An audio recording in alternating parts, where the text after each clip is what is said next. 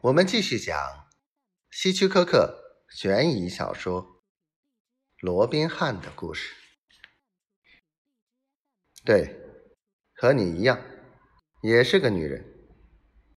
吉姆笑眯眯地说：“不过她是个有杀人本领的矮小老妇人。”老妇人，路易斯面露惊疑的神色。嗯，他的伪装非常巧妙，杀人的手法也很特别，是用一根特制的拐杖。我说：“我们已经在他的住处找到另一半钞票了，下一步就是把这些钱分给应得的那些人。”那你们打算怎么处理那个女凶手呢？路易斯问。让他逃，这是最明智的选择。吉姆说：“还有那个丽丝，该怎么办？”他又问道。“他也会跑的。”我说，“因为他以为杀死你了，就会扔掉凶器，然后开始寻找我和吉姆。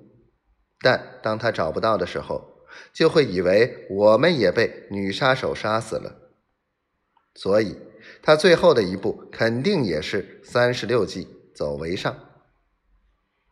听了我的分析，路易斯点点头。我看行动该结束了，吉姆说。对，我点头表示同意。于是，我们一起来到电话机旁，由吉姆拨通了电话。他对着电话那一方说。请记录下这件事情：关于丹人、莫里斯、亨利、哈德、逊斯等五人醉倒遇害的命案，他们的人寿保险单都被丽斯唆使改动过，丽斯成了唯一的受益人。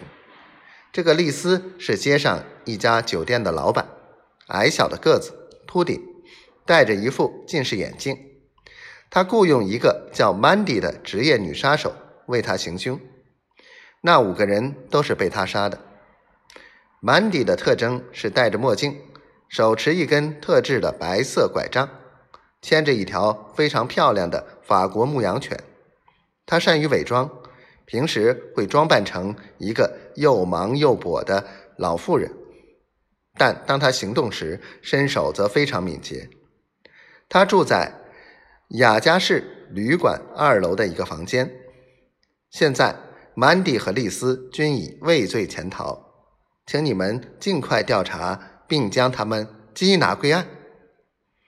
哦，你问我是谁，你就写上罗宾汉好了。